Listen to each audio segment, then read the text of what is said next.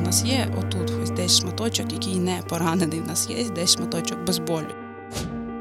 Українська мова, українська література існує за межами Лесі Українки, Шевченка, Еліни Костенко. Яке, на вашу думку, письменницьке життя все таки хором? Такі такі щасливі дзвінки дитячі голоси. Коротке! А я не хочу віддавати цих дітей. Що я можу зробити? Я можу до них стільки разів приїхати, скільки я можу. Так, нас сильно намагаються вбити. Та? Півтора роки дуже інтенсивно. Де будеш пам'ятати, накличеш війну.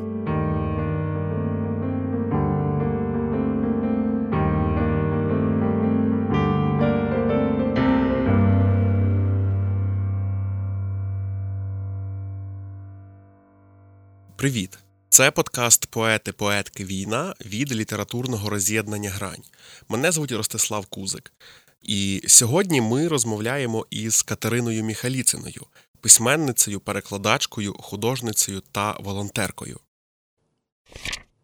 Розкажи, будь ласка, або не розкажи, та, е, як власне для тебе почалася повномасштабна війна?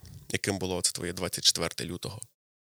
Е, на диво казати, напевне, зараз. Я думаю, напівзабутим в сенсі з цієї точки, де я зараз є, я все ще намагаюся згадати, яким же був цей день. Бо він фактично вилетів, крім цього самого моменту для мене прокидання. Це була десь година сьома, напевне, чи близько того, плюс-мінус. Прокидання в мене було з е, фрази е, Я не рання людина. Тобто, сьома для мене прокидатися дуже рано. Воно само по собі, коли тебе струшує дитина і каже: Мама, мама, а що означає, що нам в чаті шкільному написали, що ми не йдемо до школи, бо в нас війна. То наступний раз я я навіть не знаю, як це далі пояснити. Це просто, Бо для мене це ніби я дивлюсь досі на себе збоку. Я розумію, що я встаю, перевіряю, що відбувається по новинах, по чатах, зв'язуюся з рідними, намагаюся зв'язатися з чоловіком, який пішов саме в цей день на пробіжку без телефона. Це якийсь такий, а наступне, напевно, закриває. Тобто, коли це дійсно ти розумієш, що війна це саме те, що вкладається в це слово. Це не та війна, не та війна не в тому вигляді, яка була попередніх, е, скільки 8-7 років та, до цього. То наступним кадром у мене в голові тільки те, що я стою коло вікна, дивлюся, як на третій поверх на Сихові, як звичайного панельного будинку, дивлюся, просто як в подвір'ї менше машин, люди в паніці сідають, розбігаються, машини зникають, машин це як якась така мультяшна гра. Чи, чи щось таке мультик, гра, машинки оці наповнили двір, зникли, наповнили двір, зникли. А в тебе за плечами діти, бо донька все ще намагається від мене дістати це пояснення, що означає війна.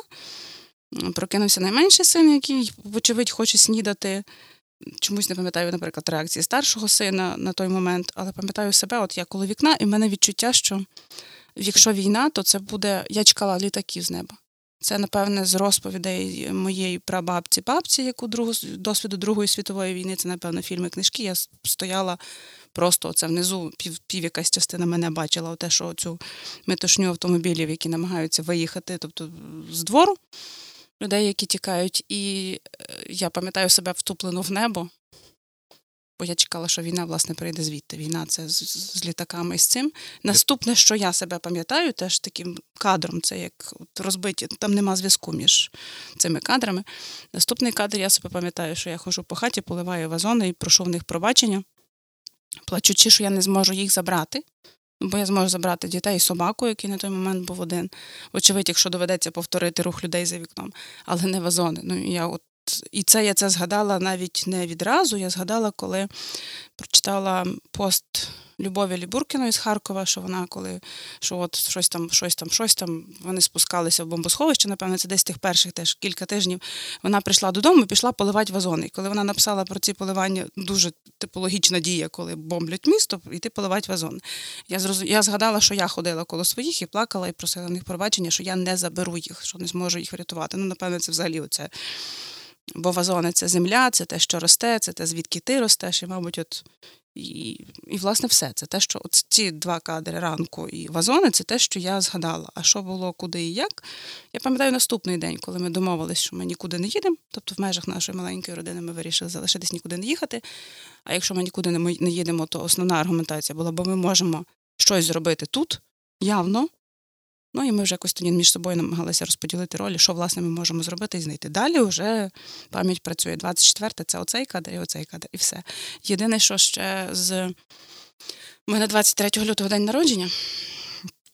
Про те, що тривога якась така неясна, ну в когось, залежно від знову ж таки індивідуальних досвідів, в когось вже було більше розуміння, що ця війна не уникне. Та? В когось це була просто це такий якийсь тлум тривоги, який стояв, іноді ти його приймав, ну бо намагався щось аналізувати, якісь дані, якісь статті, якісь взагалі можливі роз...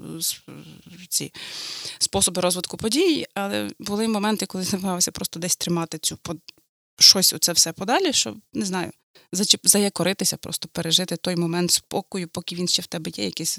То я пам'ятаю, що ми сходили в театр з чоловіком, повернулися додому. і Це був дуже гарний такий. Ну, от, умовно, навіть троє дітей, вони ніхто між собою не чубрилися. Це був дуже спокійний, дуже приємний, дуже втишений вечір. І вже коли засинаючи, я думала, що таке з'явилося дивне відчуття, що ніби це як короткий передих, як компенсація мені. Тобто, лови, ну, як мені цей спокій даний, бо бо його наступним часом скоро не буде уже такого. Якийсь от такий, ніби що ось тобі вечір як компенсація, як великий подарунок від всесвіту, чи не знаю, кого це назвати. Оцей спокій, який, бо він дуже давно не відчувався, власне, як спокій, ні до того, ні ясно, що після того. То в мене це було кілька годин спокою і прокидання у війну, це якщо двома словами. Та бачиш, е, є немало історій таких е, про власне 24 лютого багато людей е, ніби робили не те, що мали би робити люди з початком війни. Так, оце ти кажеш про вазони. Е, я знаю історії, там, коли люди вставали, дізнавалися, що війна, і вони там йшли мити голову, готувати якусь їжу, не знаю, книжки пере, пере, пере, перескладати на полиці тощо. І я собі якось думав про те, що це. Ем, це така спроба, як ти кажеш, власне, заякоритися, бо е, війна, в принципі, це ну, серед іншого, серед багатьох е, чинників, на які вона впливає, це оцей звичайний побут, і вона його просто ну, змінює, перекреслює і так далі. І люди, вочевидь, е, в цьому стані шоку ну, робили якісь звичні справи, аби триматися тому що своєї. Було відчуття, напевне, що ти до них не повернешся. Ну, власне, тому що ти кажеш, війна змінює, війна нищить їх. Тому що навіть якщо ти не вийшов зі своєї хати, навіть якщо ти нікуди не тікав за межі там міста свого чи ще щось, е, зі свого досвіду відновити. Звичайний побут на рівні прокинувся вранці, зварив каву, наготував, нагодував дітей, це ну, це стало можливим через якихось кілька тижнів після початку повномасштабного вторгнення. Тому що спочатку та, ти прокидаєшся, але не на каву, а новини. Що, де, як це ну, це той той ритуал, який зараз там звичним зелені кружечки в Фейсбуці. Хто де як? Це знову ж таки, як це тоді воно було на якийсь час гостріше і дуже. Ну, як ти це ти є, напевно. Тобто зараз це форма як ти змінила своє побутування. Воно десь якийсь через якийсь час і воно було такими хвилями, але на момент початку, то принаймні для мене і для якогось такого ближчого мого кола, це було ти є. Як ти це? Ну просто питати ти є, це швидко, мабуть, ну це якось зразу здавалося, що ти може видаєш свій страх, а можеш налякати е, іншу людину. Тобто, як ти це все ж таки це теж оце якоріння в те, в чому ми жили жили до повномасштабного. Але кажу, поновити побут це було ну от просто від того, що тобі треба елементарно приготувати їсти. Простіше було піти на волонтерські склади сформувати будь-що, тобто спакувати якусь посилку, не знаю, щось, щось, щось, щось скласти, дати комусь якесь інтерв'ю чи коментар англійською, ніж прийти додому і зварити їсти. Абсолютно. Е, ну, Стан шоку, зрештою, так, мусили ми якось до нього адаптуватися. От, е, Давай тоді трішки так віддалимося в часі вже від саме 24 лютого і подивимось та на на перші кілька місяців. так. Е, Я хотів тебе спитати, власне, про те, якими вони були для тебе, бо е, я, в принципі, знаю, що ти багато волонтерила, в тебе було багато роботи як е, у Львові, так там в шелтерах, наприклад, та так само і м, культурної. От е, розкажи, будь ласка, про ці свої досвіди. Ну, Це знову ж таки робота, це спосіб, тобто встати щось робити, бо це спосіб впоратися з ситуацією. Е, Можливо, спосіб і не думати, бо що можна думати? Ну, Тобто, ти не маєш жодного підґрунтя, звідки вийти в відчуття чи в думку. У нас повномасштабна війна. Ну і на цьому приблизно воно закінчилось та, в перший час. Тобто, І що? Ну, ми вирішили, наприклад, ми вирішили тікати. Значить, що ми мусимо можемо робити тут? Ми можемо, щоб не збожеволіти, не поїхати остаточно. М? Можна щось робити. Робити хотілося всі, насправді, мені здається. Ну, це ну, це механізм самоспасання. Від того, що буквально фізична робота руками, включенням дрібної моторики, включає заспокійливі механізми в мозку. Ну, Фізіологія якась звичайна. Е, робота була дуже, чи то як це правильно сказати, робота, та те, що робив, було дуже різне. Якщо у нас е, коханий, наприклад, водій, і в нас є автомобіль, то все, що можна було кудись довести, якось доправити, чимось допомогти, чи когось десь підібрати і довести, то він це робив. Та? Е, для старшого сина Бандера Смузі це було якесь спасіння. Тобто йти в колектив, виготовляти, шукати метал для їжаків. Це, звичайно, не тривало кілька місяців. Це оце було перших теж кілька дуже стиснених тиждень, не знаю, з датами дуже складно. Я думаю, що для тебе так само. Тобто, ви виокремити конкретний час, ну моя голова ні. Дуже така велика концентрація емоцій. Негативних подій, подій загалом, та така концентрація якоїсь жорстокості з боку росіян стосовно нас, що це все якась одна стиснута пружина. Так, Часом буває важко. страшно розтиснути, тобто, щоб виокремити дату, її треба розтиснути. А що ти розтиснеш і побачиш, чи відчуєш у собі на кожному з вигинів, це трохи лячно, напевно. Та? А хочеться ж триматися режиму functional, тому що далі треба робити. Ти не можеш собі дозволити вилетіти з зв'язків і комунікацій, які працюють, і які працюють на допомогу тим, хто її потребує. Вертаючись на цих перших кілька місяців, основне якось ми потрапили, здається, тобто, коли завершилося це розвезення в е, мого Сашка, що куди потрібно. У нас з дівчатами, подругами це було, бо це ж вже перші переселені люди перебували, селилися в школах, вивішувалися списки потреб. Ну, от те, що ти маєш в хаті, найпростіше перебираєш речі, намагаєшся закрити потреби інших. Нема, не закриваєш тим, що в тебе є, йдеш по списках, шукаєш, що можна знайти, і приносиш туди. Ну, тобто, власне, щоб це було щоразу, і це дуже важливо е, кожен раз нагадую при нагоді. Коли ти допомагаєш комусь речами, це не означає перебрати хлам вдома, це означає вибрати потрібні речі. Якісні, чисті, функціональні для тих, кому його потрібно. Тобто це завжди так. Відповідно, це ну, почасу стається, щоб там таке ковдри, все решта, але це достатньо часоємкий процес, щоб зрозуміти, та, от куди треба, в який, скільки ковдр, якого типу, дорослі діти, речі, ну та все, все, все, все. Потім було. Ми поїхали на вокзал з Сашком. Йому сказали, що він може супроводжувати. Якийсь час він супроводжував е, там там уже на якомусь на другому цьому, здається, поверсі з кімнати матері і дитини зробили таку е, залу, де можуть власне мами з дітьми перебувати, то він допомагав їм туди піднятися, заносити речі, ось таке розташуватися. А тут перепитали, що хто хто є, хто є, хто є, хто англійську знає. Ну я як знаю. То пішли бігом, нам треба оголошення писати. Тобто на вокзалі це було.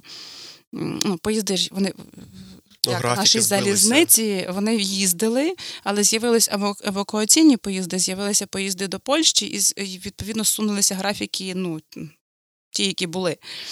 На той момент, особливо це якийсь був другий, може тиждень чи третій, якось так, після вторгнення. Тобто було все ще багато іноземців. Тобто, власне, була дуже велика потреба в англомовних оголошеннях, тому що людей було тлум і не створювати, ну, зрештою, навіть сказати англійською про всяк випадок, куди йти, в разі якщо вмикається сирена то е, цим завідував е, Єгор, прізвище зараз не згадаю, але от він покликав мене до цієї праці. Ми з ним е, упорядкували, писали ці оголошення.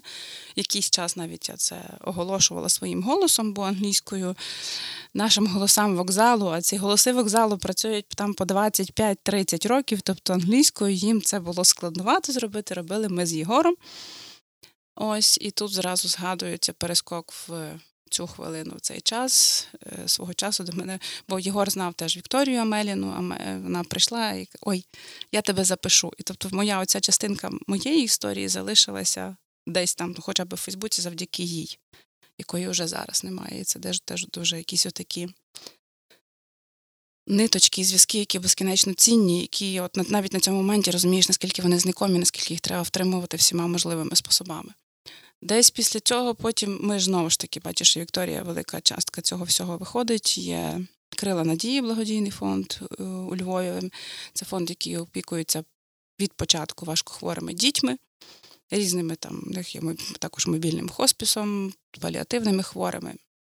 Але з 2014 року Наталка Ліпська, керівниця фонду, вони ще під'єднали також волонтерство пов'язане з війною і допомогою військовим, зокрема військовим медикам. Та? Тобто все наповнення е, там, аптечок, всього, всього, всього.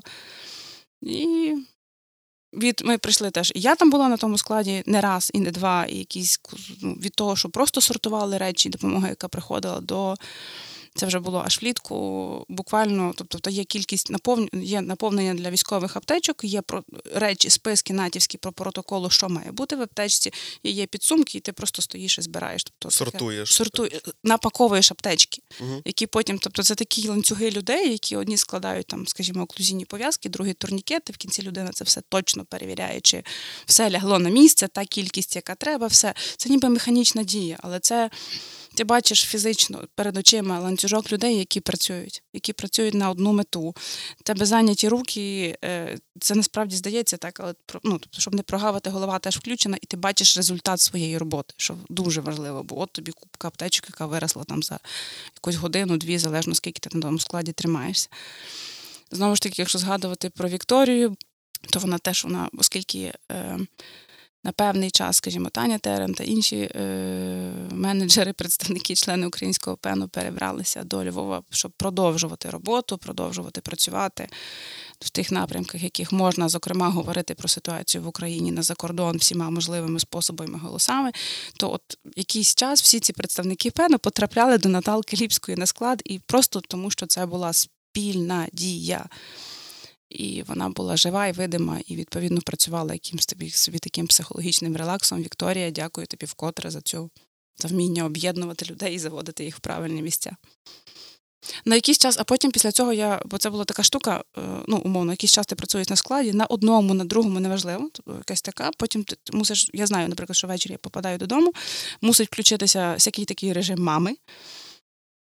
В перебіжці, між, якщо може була змога йти пішки, не використовуючи транспорт, то я йшла пішки, і поки йшла пішки, то писалися вірші. Не то, щоб я хотіла писати, вони просто писалися дорогою. Якийсь такий спосіб не знаю, переходу станів, пере, якась фіксація теж, мабуть, моменту.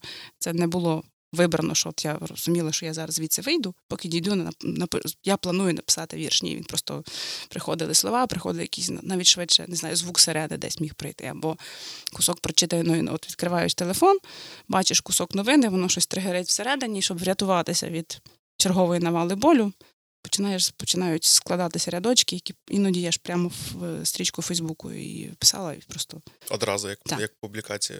Так, відразу. Тобто не, не чорновик, нічого, воно просто йшло чисто в стрічку. Угу. У нас, все. бачиш, у нас е, так е, склалося теж з. Я це помітив у багатьох авторів і авторок, що в частини е, просто почали з'являтися дуже багато текстів, а в когось е, навпаки. Так.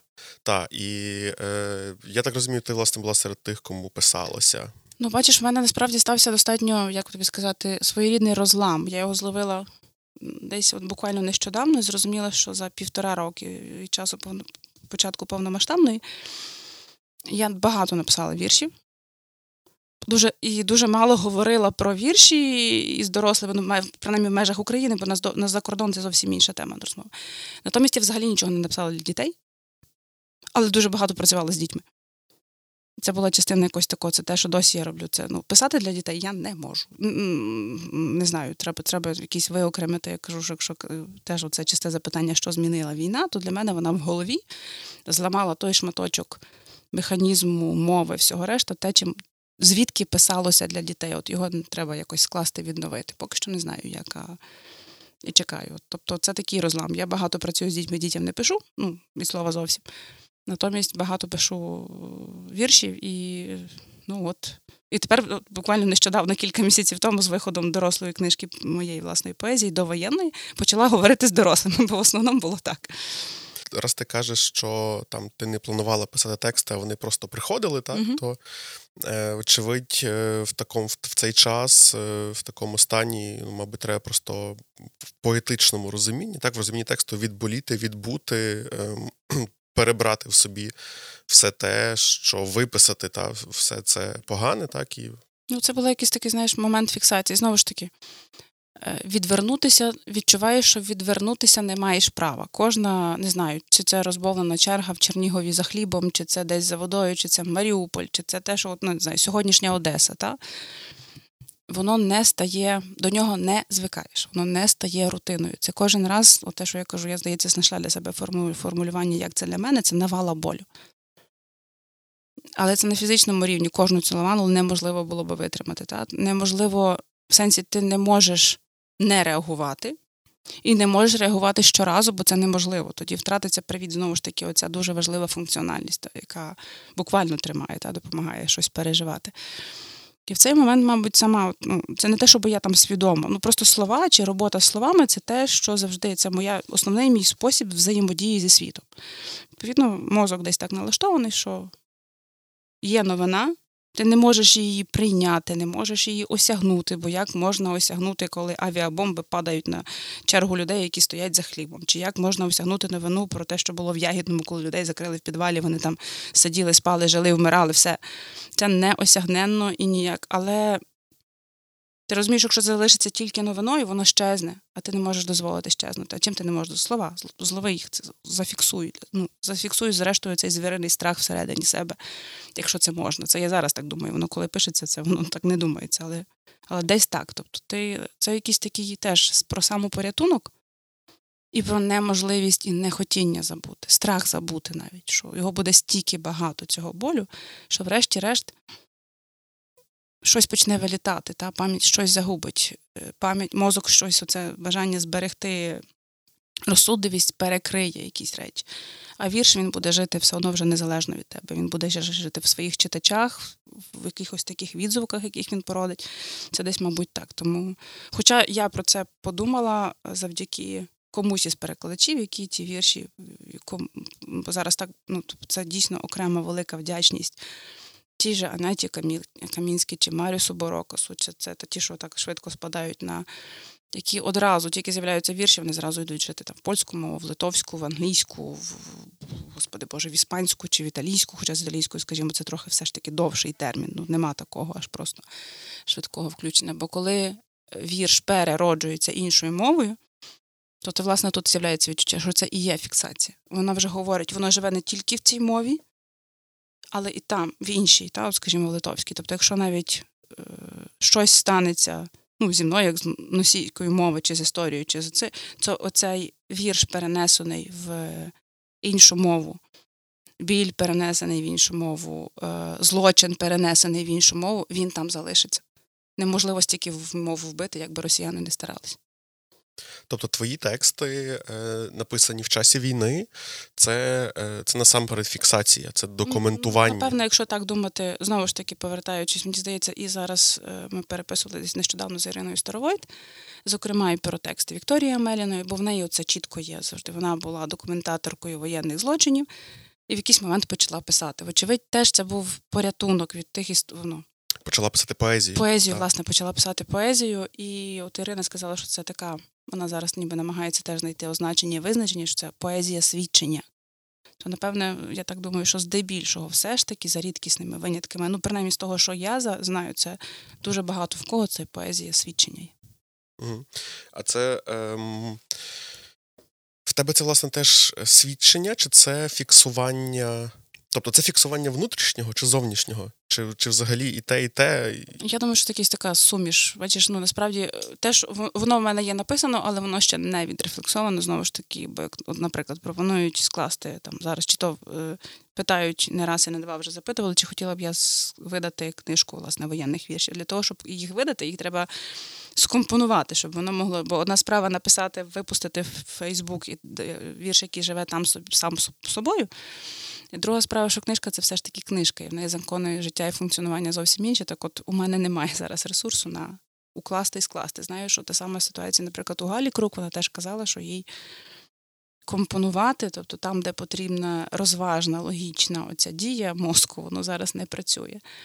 Тому і сильно відрефлексувати, тобто якось логічно дуже добре, чи добре відрефлексувати те, що ти кажеш, я не можу, але думаю, що це вони були сумішю. Ну тому що е, якщо я реагую на якусь подію, вочевидь, вона мені аж зашкально болить. Та? То що тільки що написати, ословити її ось так, це єдиний спосіб видихнути. От Десь якось це було дуже. Оскільки насправді, особливо в перших півроку тексти писалися справді на ходу. Тобто я йшла і вони писалися. Вони десь таку мають ритміку нерівної ходи за своїми звучаннями. І я думаю, що це було таке якесь от тобі як вдарили, от є от, от момент удару під дих, і дихання забивається коли закінчується цей текст, і в цей момент от, власне, починається удар під дих, і щось перемикається, і знаходиться слово, фраза, кажу, звук.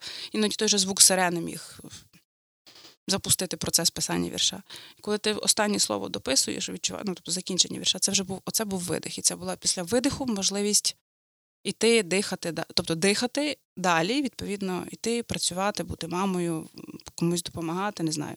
Якось так. Тобто для мене це ось така механіка. Новина реальна, чийсь інший біль, чиясь інша історія, це як удар під а ти далі, просто щоб могти дихати знову, то отаке перетворення через слова. Ну, Бо іншої іншої механіки реагування видно, не знаю. Ну, крім ось того, що ти береш і допомагаєш іще фізично, то ось так. В твоїх поезіях, е, як і в старіших, так і в новіших, так, як на мене, такою е, Досить важливою ознакою є взагалі пам'ять. Наприклад, у твоїй е, свіжовиданій збірці розламані люди взагалі дуже багато пам'яті, так? І я хотів би, власне, з тобою поговорити про пам'ять так, в в контексті та, того, що у нас відбувається, в контексті нашої війни. Бо пам'ять це те, з чим працює література, угу. одне з. І зараз, коли е, літератори і літераторки вже не не працюють у волонтерських центрах, там чи не присвячують цьому весь час, так вони працюють власне з з такими менш вловимими речами, так, менш фізичними, називаємо це так. От, Але е, як нам працювати з цією пам'яттю, якої зараз е, дуже стрімко стає, тобто у нас дуже зараз швидко накопичується пам'ять. В нас таке собі пришвидшене запам'ятовування, так, тому що дуже багато всього відбувається, е, дуже багато людей е, гине, і ми їх всіх носимо в своїй пам'яті. Як нам пам'ятати, як нам працювати з цією пам'яттю, яка дуже швидко набирається, їй дуже швидко стає багато, і нічого не губити по дорозі. Ну, ти знаєш, чи чи от я сам сама для себе це питання якось внутрішньо зачіпала, чи можливо взагалі нічого не згубити. Я, Мені здається, що коли ти згадав за розламані люди, це по суті історії мої. Вона почалася, ця збірка з історії моєї прабаби, переселеної 38-й, 39-й, немає документальних свідчень, відповідно, немає точних даних з Польщі. Вона мала жити під Донецьком, але намагалась повернутися назад до Польщі, щоб знайти чоловіка, відповідно, сіла на серединка на половинку на Рівненщині. В якийсь момент вона була мовчухою страшною, це був захисний механізм чітко. Це, власне, був механізм закривання пам'яті я не пам'ят... я не передам свого болю, я не передам свого страху, я не поставлю під удар тих, хто зі мною. Та? Бо коли я пам'ятаю, що от мене мене вирвали з дому, та? мене мій дім залишився там. Е, дім був красивий, дім був такий, такий, такий, і дім там, і оці всі новозбудовані, вони ніколи не стануть йому заміною. Те, що я знаю польську, ставить під загрозу мене і мою родину, бо я інакша. Інакша це можливість тицнути пальцями, придумувати ще чергове звинувачення в чомусь. Бути інакшою в маленькому селищі страшно, бо ризиковано. Тому всі її інакшості ховалися. Ну, Якісь частинки десь пробивалися, про так чи інакше демонстрували себе, але в якийсь момент вона дуже добре казала, що не пам'ять це не будеш пам'ятати, накличеш війну, умовно кажучи. Мені здається, що це дуже от таке промовиста штука. Може, це вона не так сформулювала, недоконечно, не, не ось так як я зараз кажу, бо це вже я збирала по клаптиках її пам'ять. Те, що вона не знайшла слів, у нас на це, якщо про збірку цю говорити, так? я довигадувала, зрештою, бо по-чесному його не збереш. Тому, ну, а ті не до так пазл є картинка, а там щось явно чогось бракує, і ти знаєш його ні звідки взяти. Ну просто ні звідки взяти. І воно болить те, чого немає. Та? Та? Ти відчуваєш його як порожнечу в собі, як дірку. І найцікавіше, що ти дуже цю саму дірку, відчуваючи її в собі на карті свого власного внутрішнього тіла, не хочеш передати вже своїм дітям, тому шукаєш максимально відповідей, щоб ту дірку затулити, або принаймні зробити так, щоб для дітей вона не була діркою. Вона була, або якщо була порожнечою, то це була усвідомлена порожнеча, та що не ми не, не інтуїтивно проскокуємо це. От ні, в нас цього не було, не знаю, знати не хочу. А що ми не знаємо, що там мало бути. Тому що були такі такі історичні умови, тому що Радянський Союз, тому що большевики, тому що всі вони працювали на те, щоб стерти нам пам'ять тоді з цим легше погодитись, тоді з цим легше жити, а водночас передати, сказати, що пам'ять це важливо. Звідки ти? Е, хто була твоя, хто була твоя родина, як формувалась твоя ідентичність, як формувалась твоя країна? Правда, дуже боляче потім, коли йдеш, наприклад, по Києву, нещодавно зі старшим силом ходили, і там от то меморіальна дошка Гонгадзе, то Небесна Сотня, то ще щось, ще щось. І він такий, відповідно, я колегам іноземним, іноземним колегам про це розповідала. От про ці син потім підходить і каже: Мам, а в нас є отут ось десь шматочок, який не поранений. В нас є десь шматочок без болю. І от важко казати дитині, що немає, але мусиш казати, що немає. І пояснювати, чому немає. Та? Ну, Зрештою, наприклад, в старшого сина це був він казав те, що Може б ти поступив, казали ми йому, наприклад, десь за кордон, бо ти мене хочеш звідси виперти, щоб я що? Знову довго шукав, хто я після цього, як я звідси поїду. Я живу тих, ну, тобто я це читав про ось цю війну, про її витоки. Я читав в книжках. Зараз вона відбувається в моїй країні, я звідси не поїду, бо я з цією країною. Що ти дитині на це скажеш? Це ось, мабуть, механізм, як функціонує пам'ять, яку ти намагаєшся скласти з пазликів, ну, от, власне, добудувати, щоб для них це було тривалість. Так? От Для мене є дуже багато шматочків, де моя моя родина на кілька поколінь переді мною, вона так сипеться, немає. Дітям ми намагаємося скласти ось цю історію. Так? Не тільки виходить, що зрештою те, що веде мене зараз розмовляти з дітьми і читати дітям, ну бо е, багато ти, ну що здається, багато мало поїхати на прикорд, де окуповані, ну, ту ж саму Харківщину, побавитися кілька годин з дітьми дуже мало з одного боку. З іншого боку, коли тебе обіймають три дівчинки років по 6-7 і кажуть, що це вперше ми бачимо живого українського письменника чи письменницю, давайте ми вас обіймемо, сфоткаємося, бо може більше до нас ніхто не приїде то виходить, що ніби і багато, бо вони бачать, що за межами українська мова, українська література існує за межами Лесі Українки, Шевченка, Еліни Костенко, яких вони можуть цитувати, бо в них є школа, і в них є підручники, бібліотека в тому селі. На жаль, не працювала. Ну, ще якщо бібліотека, то це взагалі прекрасно. Це теж про пам'ять. Е, Мабуть, відчуваючи те, що ти кажеш, що вона і всього так багато, що вони виліт, ну, точно знаєш, що щось вислизне, чогось ти не вхопиш, чогось навіть дуже близького десь воно пролетить. Іноді пам'ять оречевлюється. Знаєш, як от ми буквально, коли в понеділок, бачиш прочасно, в понеділок ввечері повернулися із мандрівки з Пауло Джордано, італійським письменником, який вдруге сюди приїхав. Ми приїхали на е, Херсоні, були на острові, тому що корабель, тому що найбільше постраждав від е, підриву росіянами Каховської дамби. Потім ми заїхали до в якійсь послідовності, я зараз прибрешу, в Нікополь, тобто побачили, що зробила вода, яка нахлинула. Е, що стається з містом? Це Нікополь, звідки пішла вода. І це мені здається, я ж я збиралася якось окремо про це можете щось написати. Е, ніби звикаєш до руїни, до, ну, звикаєш, звикаєш як? Воно є. Та? Тобто, що від якогось часу будинки за вікнами машини будуть переважно зруйновані. Не те, що звикаєш, просто ну, ну так є. Ти знаєш, куди ти їдеш, намагаєшся прийняти цей, як не так, підготувати себе до того, що ти там побачиш. Але, от, наприклад, стояти на дорозі, яка веде до того місця, що було Каховським водосховищем, дивитися на ЗАЕС за порожнечою, яка мала бути водою, і дивитися, як діти тягнуть за собою баклахи з водою більше, як ці діти, то ніби ти здаєшся, ти вже звикаєш контролювати рівень зашкального зла. Не скажу, що ненависті, бо я все ще от думаю, огиду, та це огида це перманентне відчуття, що маю, що я маю до росіян. Ненависть, напевне, була, але зараз оце було це, напевне, оце зашкальне просто зло, коли дитина дитина в українському місті в 21 столітті волоче за собою баклажку води, бо в місті води немає. А в селі довколишніми того ж самого Нікопольського району там ще менше всього. А твоя подруга живе там, і в неї 250 собак в притулку, бо 50 заберуть польські волонтери.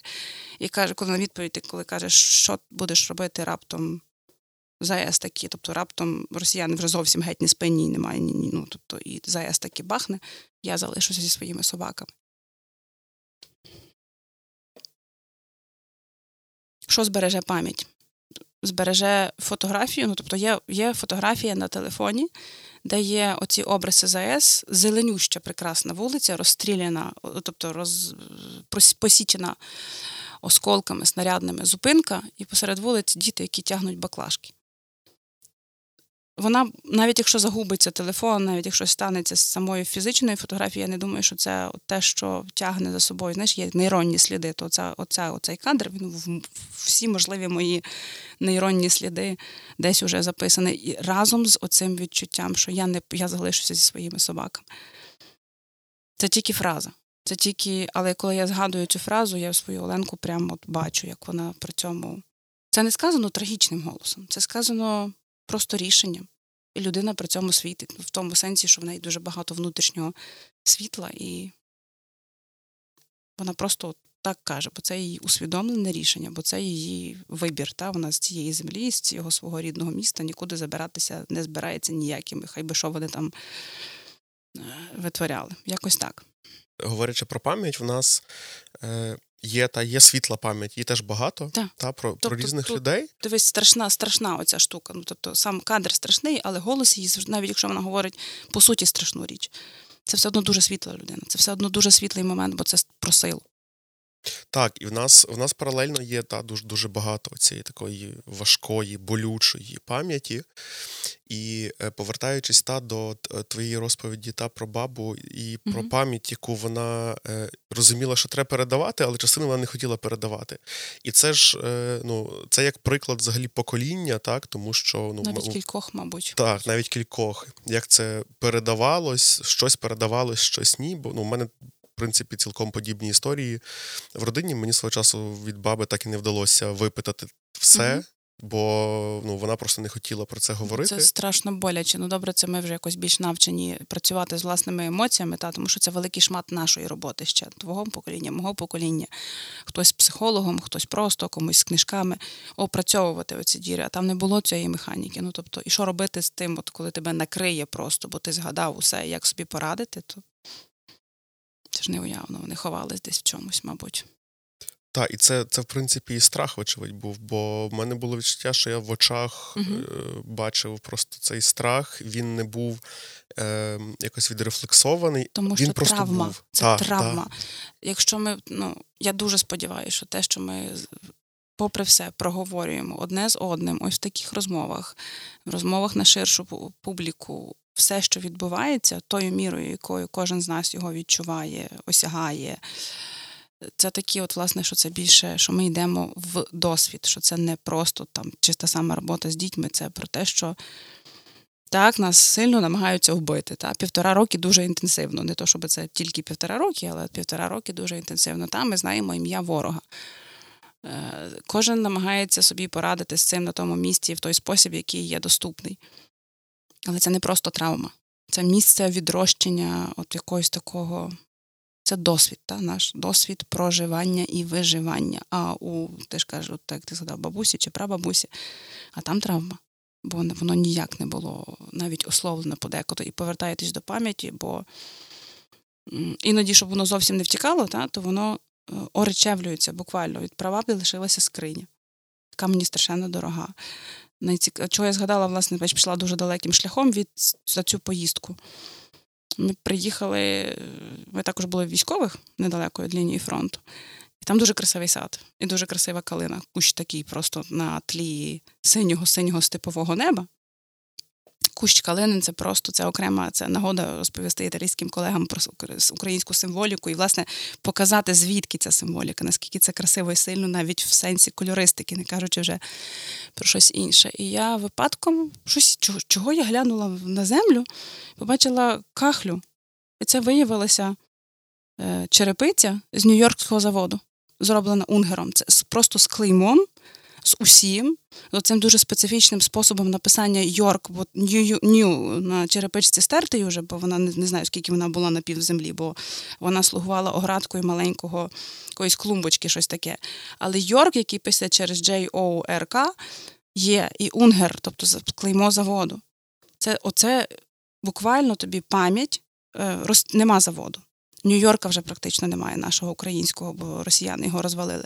Немає культурного центру, в якому Вікторія проводила перший Нью-Йоркський літературний фестиваль. Але є ця черепиченка, яка лежить зараз у мене у Львові, я ще й не встигла відмити, але вона є.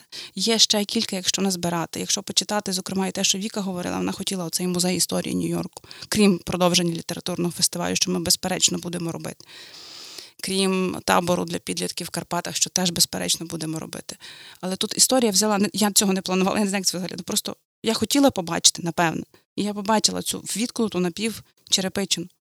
Я її затягнула. Треба було бачити, як хлопці-артилеристи з мене трохи ржали, поки я їм не розповіла, про що ця плитка. Але це ось плитка, яка стірчала в землі недалеко від куща калини. Це якесь от для мене це живе оречевлення історії. Тому що за цією плиткою, бачиш, навіть розмова витягнулася. Віка, Нью-Йоркський літературний фестиваль, сам Нью-Йорк, і це дуже показово і дуже. Ну бо навіть якщо згадати, що тих же ж німців, які заснували поселення Нью-Йорк з початком Другої світової війни, успішно взяли і вивезли дружно всією громадою, бо майже всією громадою в Сибір десь. Воно все дуже на на, на, на, на так би, оце, ну добре, плиточка не маленька, плиточка скільки 50 сантиметрів, напевно, 50-70 сантиметрів. Але в межах однієї цієї плитки це буквально от тобі скільки нанизала пам'ять. Тому якось виходить, що ну, для мене це оце от оречевлення дуже важливе. Та? Або з села, от зараз не згадаю назви, але згадаю, бо воно в мене записане окремо, тому що ми привезли туди, поїхали власне з пані Ольгою Резниченко. Це доброчинець Львівське, о, господі, Львівське, Харківське волонтерське об'єднання і Харківський літ-музей, які стартанули збері... Е, проєкт ще восени минулого року. Е, дитяча книжка на деокупованій території. Потім пані Оля сказала, що крім книжки треба ще дитячої чого письменника чи письменницю. Я поїхала приєдналася до цієї їхньої ініціативи. Зараз не згадаю село, але тут ми поїхали, зустрілися з дітьми, а потім зайшли в бібліотеку, бо ну, дійсно привезли книжки власне, для бібліотеки. І я питаю, у вас тут бібліотека це водночас було етнографічним куточком, тому що там купа глечиків і вишиванок. І пані бібліотекарка каже: ви так на ці глечики дивитесь, ніби вони вам рідні. Кажу, ну я вам та, я, я оце. Вона мені дала цей глек, зроблений її тещею з отієї глини, тобто власноруч, зроблений, дуже красивий, дуже дуже наш, дуже от такий слобожанським візерунком. І той глек живе. І це теж при всій, ну якби це теж частина цієї війни, це теж свідчення, бо тримають, беручи в руки глек, глек красивенний. Там така кольористика сама, там блакитно ці, воно як степ мені зловлений в цю форму глека я одразу бачу, бач, з іменем з іменами проблема, але я бачу, я заплющую очі, я бачу її обличчя, я бачу, як вона мені передає цей глек, бачу, як вона усміхається за отримані книжки, бо це ж туди приходять діти, бо це ж а тут дитячі книжки, а українською, а, а, а класні. А відповідно далі відкручуюсь до пані Олі Резніченко, завдяки якій поїхала. А пані Оля Резніченко це доброчинець, це Свято-Дмитрівський храм в Харкові, перший український. Це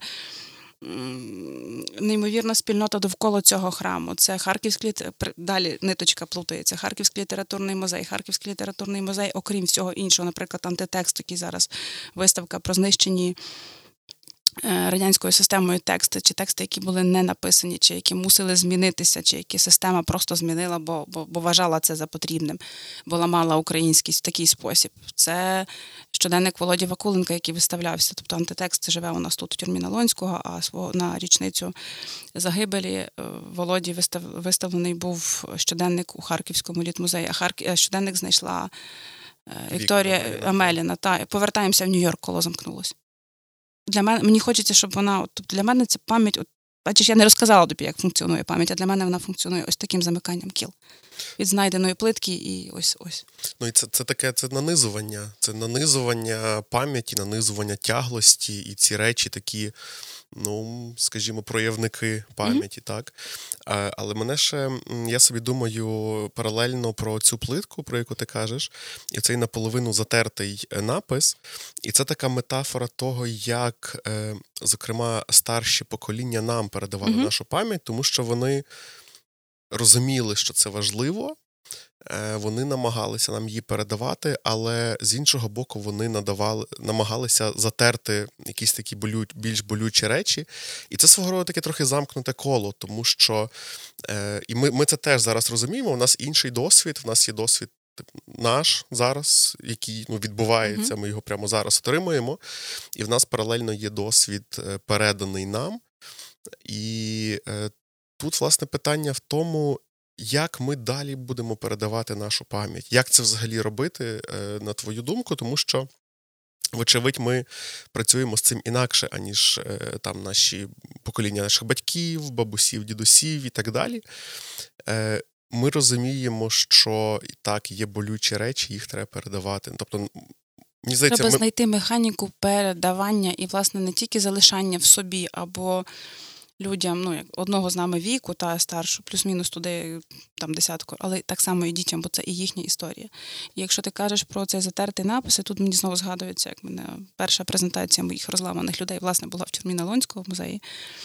І, на щастя, ще, ну тобто, якби. Е- Є така прекрасна письменниця Галина Матвієва, вона зараз повернулася додому в Харків. Якийсь час вона прожила тут у Львові. Вона мені сказала, ти ж розумієш, що це всі твої стали за тобою, от якщо про про затертий напис, та, вони ховали від нас. Мені от вона сказала, що і вони всі тобі через цю книжку, через тексти, які приходили до повномасштабного, вони передавали тобі механіку захисту, основний момент якої ми це пережили. Ти теж це переживеш. Це те саме, про що, скажімо, говорить Едіт Егер, та завжди, що ну, дивіться на тих, хто за вами, бо вони перейшли через ще гірше. Та? І я думаю, що це оця частина незатерта частинка напису, це власне про це. Ми вцілі, ми вціліли. Дивись ось сюди, в цю частинку. Оцей Йорк, який вцілів, та, то це, оце те, що нам передавалося, а нам доводиться ще фіксувати то, як нас намагали знищити. Це, власне, оце, знову ж таки, вертаючись до віки, чому пішла фіксувати воєнні злочини? Та? Тому що тому що має бути свідчення не лише як вціліли, але як намагалися знищити. Тому такі важливі оці історії, от знову ж таки, здається, що таке телефон, а там є вже зараз кілька історій, які я знаю, що я дуже сподіваюся, от єдине, що мені треба сісти фізично і знайти для цього час, і їх виписати з диктофону. Бо це історії про те, як намагалися знищити. Найстрашніше в чомусь, що ці історії не змінюються от уже скільки. Тобто росіяни, як методи, як вони намагаються це зробити, на жаль, не змінились. Тобто вони як рівень жорстокості е, не став меншим. Та? Здавалось би, ми суспільства, ідучи вперед, мають змінюватися в тому сенсі, що себе осмислювати, визнавати помилки і ну, в найкращому разі, напевне, на них вчитися. То от російське суспільство, мені здається, це величезна проблема в тому, що вони нічому не вчаться. Вони не визнають жодних помилок. Помилок і вони безкарні. Тобто, тим важливіше нам фіксувати зараз злочини, щоб притягнути до відповідальності. Ну і це така, це така це їх... найбільше, що можна, мабуть, зараз робити. Так, і це це ж власне це їхня тяглість. Так, Це, це хвора тяглість. така тяглість, але так і є. Так. Злочинної безкарності. Це теж їхня. ну тобто. Тому фіксувати е, не те, що це мається на увазі, що ми маємо їх чимось там лікувати, чи ну, це власне, що зафіксувати оте незафіксоване, оту стерту частинку, тобто як це робилося. Так? Щойно буквально перед тим, як прийти сюди, мала розмову з Любою Загоровською, яка написала книжку про УПА, власне, фіксуючи свідчення ще е, живих. Е, Армійців, зв'язкових, і це страшні історії. Але якщо порівняти те, що зафіксувала Люба і продовжує фіксувати з тим, що доводиться зараз історії з окупованих територій, скажімо, то рівень жорстокості, тільки там вже є, це вже історія, яка була, і там з нею не знаю, термін давності є він чи є. Мені здається, що для таких злочинів проти люд... людяності він ну, тобто термін давності не мав би діяти. Абсолютно. Але там є ось ця безкарність, а в нас є зараз. Ми ми збираємо все це, чого б це не коштувало, тому що ну, врешті, їх, ну, це має бути свідченням на от в цьому в Гаазі цій, та, наприклад. Бо з тою вселенською справедливістю вона, мабуть, складніше, хто вже вірить, хто ні. Я так не те, щоб дуже, наприклад, ну, тобто, е, якісь там хотілося б вірити, в принципі, бува бомеранга, карми, ще щось, ще щось, але мені з цим складно. А про те, що можна зафіксувати воєнний злочин і спробувати зробити так, зробити все від тебе залежне, щоб спрацювала напрацьована світова практика покарання за цей злочин, то це, напевне, що те, що ми можемо зробити, щоб перестала затиратися оця перша частинка з Нью-Йорка. Так, абсолютно. І плюс е, дуже важливо, що ми, е, я кажучи, ми маю на увазі радше. Покоління наше, так? Е, там, Чи наші покоління, з якої точки подивитися, е, ми маємо нагоду е, це все фіксувати так, як ми вміємо, бо ми це розуміємо. Ми розуміємо не тільки процес, ми розуміємо необхідність цього. uh Так? І тим більше в нас, е, і тут нас, це я вже маю на увазі не покоління, а е, людей від культури, від літератури, ми теж розуміємо, що те, як ми фіксуємо, так, хай це буде література, хай це буде не знаю, фотографія теж. Картини, колажі, все це все рівно так, чи так. це промовисте, воно промовляє. Так, а воно промовляє, бо це е, персональні угу. історії, тому що пам'ять е, вписана в дати, е, пам'ять така архівована сугубо, це одне. Ну і вона працює зовсім по-іншому. І як на мене, вона працює слабше, аніж е, оця пам'ять, яка побудована на живому і персональному. Так, на персональних історіях, власне. Угу. І е, ми, в принципі, зможемо осягнути. Це робота на роки, uh очевидно. Ми зможемо осягнути е, всю цю пам'ять і передати її сповна от в цей наш літературний спосіб? Сповна. Наскільки це можливо? Я думаю, що просто от згадав кілька способів та передання, чисто технічних навіть на рівні, то це, напевне, дуже важливо. Якось я раніше просто про це навіть не задумувалася, що іноді здається, що якщо ти купиш там, не знаю, чи допоможеш придбати авто і перегнати його для хлопців на на самому нулі, то це от воно ніби швидкодійне, та от воно тут і зараз, але це максимум. Та от Це набагато потрібніше, ніж встигнути записати розмову. Але насправді.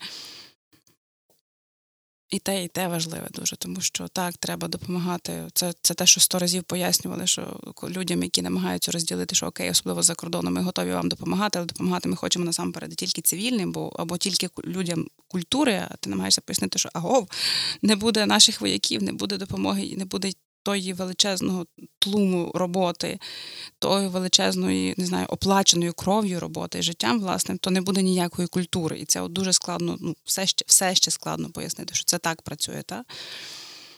Але поки ми тут, завдяки їм, та, і можемо говорити, то говорити потрібно в різний спосіб. Тобто, кому кому яка мова ближча, чи то письма, письма, чи то есеї, чи то поезії, чи то образотворчого, але якогось такого. Але це ну, вочевидь, треба. Тому що, напевне, чим максимум схопиться, тим потім буде повнішою картинка. Вона все одно не буде повною, напевно, мені здається. Може, вона не може, тому що вона в принципі не буває повною. Але ми можемо з цих максимум особистих історій зафіксувати якось своїх власних, не знаю, своїх дітей, своїх тварин, своїх друзів, своїх, не знаю, садів, рослин. Знаєш, і тут, от, коли про це все згадую, розумію, що, наприклад, в мене є Бо більш все одно ну, з власними дітьми намагаєшся проговорювати от те, що новинний простір видає, то от, власне, от на на власних ж дітей тренуєшся, дітях тренуєшся, як це проговорювати там в межах від 18 через 13 до 6. І, скажімо, Каховська, те, що зробили росіяни з Каховкою, наслідки, от там я не я не можу рота розтулити, настільки воно мені болить. Тобто, оце от для мене зараз така я не знайшла механіки, як можна це проговорити, особливо для дітей, та які дітей, які ростуть поряд з собаками, які бачать маму, яка от от тобі постійно от, якісь рослинки кудись пересаджує, які самі по собі рятують там, не знаю, жучка, сонечка в хаті ловлять, щоб він не побився об стінки, випускають. Того ж сам павуків ніхто з нас особливо не любить, але все одно ми їх випускаємо. Як пояснити дітям, що поряд з ними, там поряд в тому сенсі, що буквально по сусідству є люди, які зірвали дамбу, пустили воду, яка знищила стільки життів. Я от я не придумала для себе. Для мене все ще тут механік, ніяка з моїх механік ословлення чи, власне, трансформації так, щоб подати їм, не працює. Я я гублю дихання, і це вже скільки часу, ну, скільки це понад місяць вже пройшло, та, від фактичної події. Я не знаю, як з цим проговорити. Знаю, що треба, але ще не знаю як. Ну, тобто, це я до чого зараз згадала, бо в кожного є таке місце замовкання. І дуже важливо, щоб в цьому місці замовкання під хтось інший підхопив і не знаю. Ну, наприклад, я не пишу для дітей, але пишуть Катя Єгорошкіна має мої вимушені канікули. Ця книжка пішла жити вже багатьма мовами в світ. Це теж дуже важливо, бо це оці перші кілька тижнів воєнного досвіду з погляду дівчинки. Це дуже важливо. То, що було Володі Чернишенка привид, привид міст, господи, привид. Тож історія про привид Києва, але у віршах. Прекрасна штука. Вона дуже спрацювала для ословлення для дітей, ну по своїх же ж дітях бачу. Зараз так теж, бо в мене окремо насправді не складена котик шавка і півник е, Олександра Мехеда. Працює на всі можливі і ну, і більших, і менших, тобто і дорослих, і дітей. Тобто це важливо. Ну, якісь, тобто, Я до, до чого це все згадую, що там, де є в когось одного замовкання, в когось іншого проривається голос, і це дуже цінно. Голос може перериватися, знову ж таки, якщо згадували і Володю Вакуленко, і Вікторію Амеліну, то голос може фізично бути знищений росіянами. Та? Але є ті, які продовжують, які мають говорити. Це, мабуть, наша теж. Під нашою я маю на увазі, теж, як ти кажеш, насамперед тих, хто має справу зі словом, ну бо це найближче коло людей, та, з якими це, власне, оце не дати голосу обірватися. Чи от не дати нашим голосам обірватися, не дати їх заглушити, ем, знайти максимальну кількість способів відзвучувати їх за межі кордону України. Я хотів тебе ще спитати про те, так, бо ми ніби говоримо з точки зору однієї сторони, mm-hmm. типу нашої. В тебе є е, власне досвід е, проговорювання, пропрацьовування власне цих тем, цієї пам'яті, зрештою, mm-hmm. з дітьми, причому як власними, так і не лише. Як вони це трактують, як вони це сприймають? От, мабуть, ти знаєш, я десь і не пишу для дітей, тому що е, дуже багато їхніх досвідів, та, з якими треба бути ще обережніше, ніж з досвідами дорослих людей. Тільки якщо, ну, скажімо, ти читаєш вірші на дорослу аудиторію, то ти розумієш, що це, власне, ти читаєш дорослим, розумієш, що зачепиш когось, та? тому що куди не Куди не розвернись, хтось когось втратив.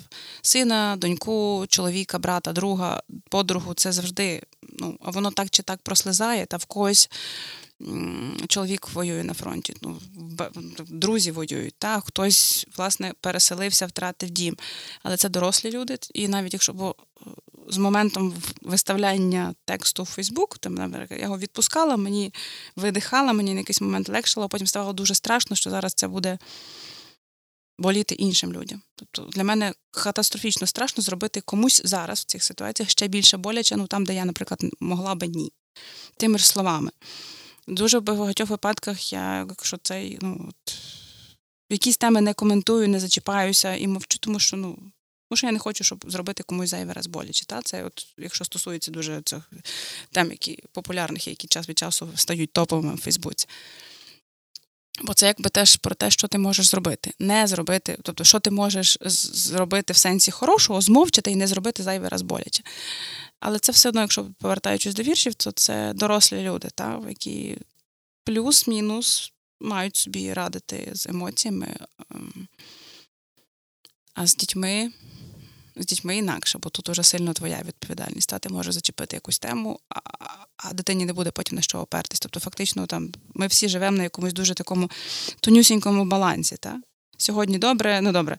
Е, прокинули всі зелені кружечки на місці, всіх перевірили, все гаразд, випили каву.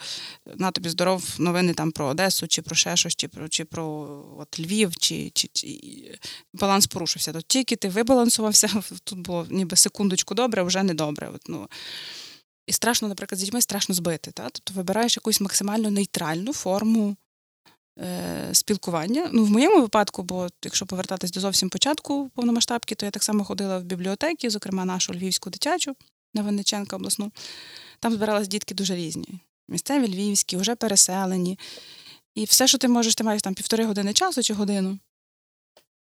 Ми навіть, чесно кажучи, мало читали, щоб прямо читали, тому що читання це такі, на читання треба мати концентрацію, де взяти суто не знаю, ресурс на те, щоб сконцентрувати мозок і щось послухати, що тобі там оця тітонька читає. Але натомість пострибати, повирізати, побавитися це завжди можна. Ну, можна поставити, зрештою, книжку, от боку, це я письменниця, на підтвердження восьмому ця книжка, книжка про те, а зараз ми з вами будемо робити смішних монстриків, які будуть вам відганяти страх чи не знаю, розділять з вами сльози. Тобто, це така. Те, що ти робиш, я роблю з дітьми, це в основному спробувати дати їм момент сміху, бо з радістю думаю, що і в дітей зараз дуже складно, не тільки в е, дорослих, або як теж Іринка Старовойт писала про вкрадений сміх, та вони забрали в нас сміх. У дорослих точно, у дітей ще ні. Так от що дорослі можуть, це залишити дітям сміх. Зокрема, і от таким способом, коли ти е, не знаю, тих півтори години маєш, от давайте прожем. А знаєш, як смішно, коли ну от, е, чекай зараз, а це таке теж балансування на межі. Е, село російськомовне теж на деокупованій Харківщині, приколотне називається. Село справді, тобто доросла частина села, вона ну, типу, там вчительки розмовляли російською, батьки розмовляли переважно російською з тих, що ми бачили. А діти, а моя вікова категорія це там. В той момент було від трьох до десяти. Це моя. Е, нам дали кімнату, нас посадили ці прекрасні, вся моя дітлашня 40 штук сидить на килимочку, їм вже смішно, тому що письменниця, оце їм сказала, що це у вас письменниця, вона з вами зараз щось буде робити. А вона взяла сіла на килимок поруч. Вже цікаво. Тобто я вже ловлю на себе увагу. Далі, ну я ж не знаю рівня, наприклад, це село, рівень начитаності, в принципі, Рівень Украї... володіння українською. Тобто, про що я це була там зі мною була моя книжка про Яйса і його велику велокар'єру, але ну, велосипед же ж у нас є.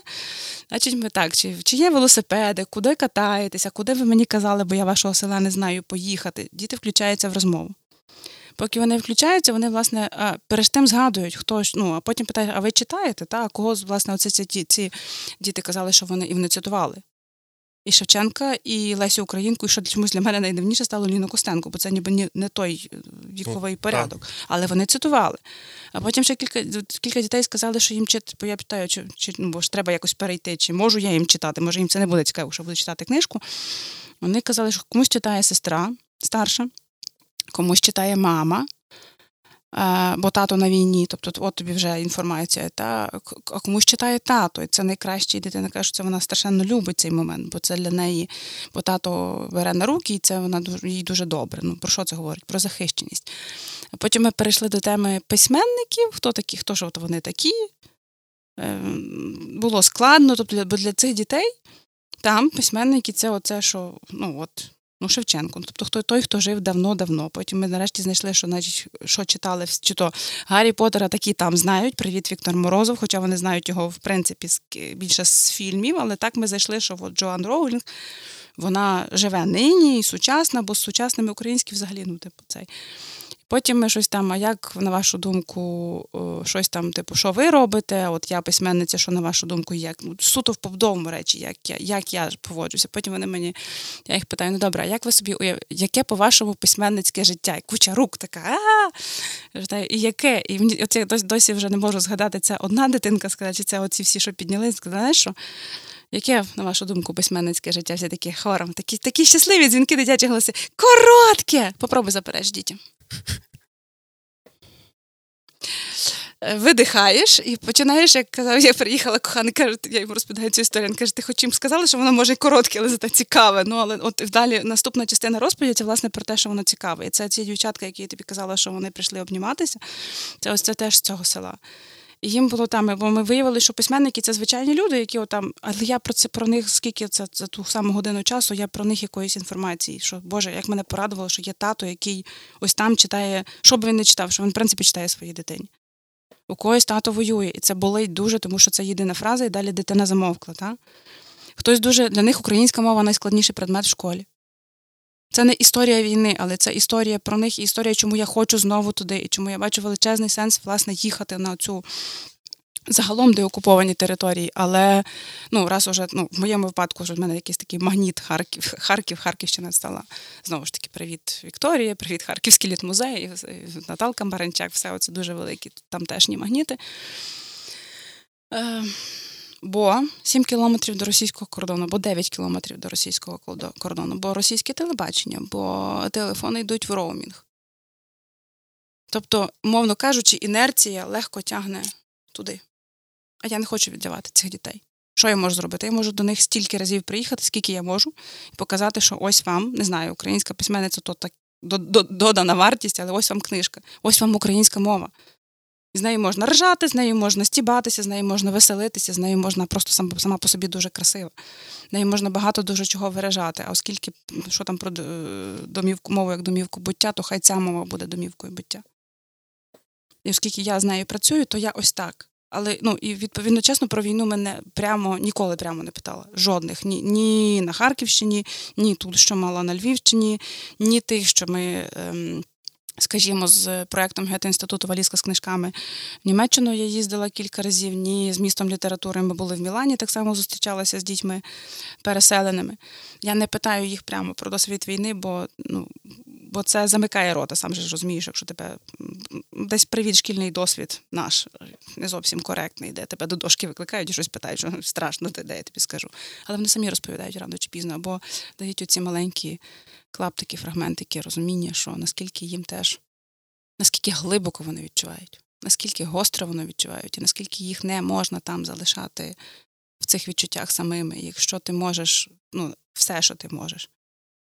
Це привести себе як книжку і просто кілька побути, послухати, запропонувати власне книжку як, е, не знаю, момент щось перепрожити, допрожити або відволіктися, то, то, то, то я це робитиму. Це дуже класно е, взагалі так проводиться такою ниткою про все, що ми говорили, тому що мені тут паралельно згадується про те, коли е, були е, великі хвилі людей, які виїжджали в різні країни з власне з України та на початку повномасштабного вторгнення. І для них серед іншого, так, інших речей збирались книжки. Книжки збиралися для наших міст, для сіл. Е, багато книжок відправлялося у різні країни для українських е, дітей насамперед. Дуже багато дитячих книжок збиралося. І це, власне, для мене теж про. Е, та, якщо опиратись на проговорені нами теми пам'яті, тяглості, і тут же теж мови, uh бо, бо, власне, це ж були все україномовні книжки. І для мене це все як такий підсумок, воно вселяє якусь таку надію.